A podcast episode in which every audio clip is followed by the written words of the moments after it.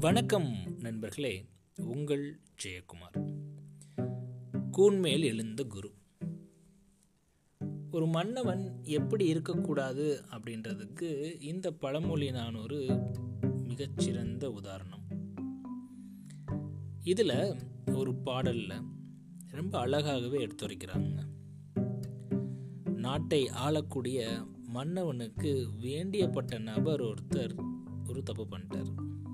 அப்போ அந்த மன்னவன் என்ன பண்ணணும்? சரியான தண்டனை கொடுக்கணும் தானே? ஆனால் அவர் ஒருவேளை இப்படி பண்ணார் அப்படின்னா எப்படி?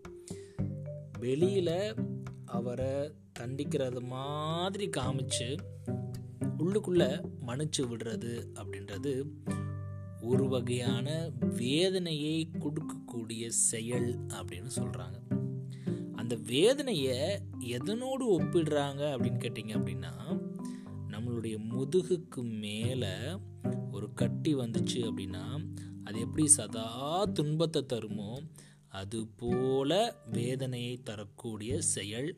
ஒரு மன்னவன் தனக்கு நெருங்கப்பட்டவர்கள் தப்பு பண்ணுற நேரத்தில் அவங்கள மன்னிச்சு விடுறது.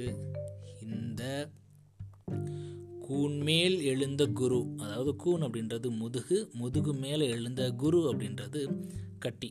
இந்த கூன்மேல் எழுந்த குரு போல வேதனை தரும் அப்படின்னு இந்த பழமொழி நானூறு நம்மளுக்கு ரொம்பவே அழகாகவே எடுத்துரைக்குது.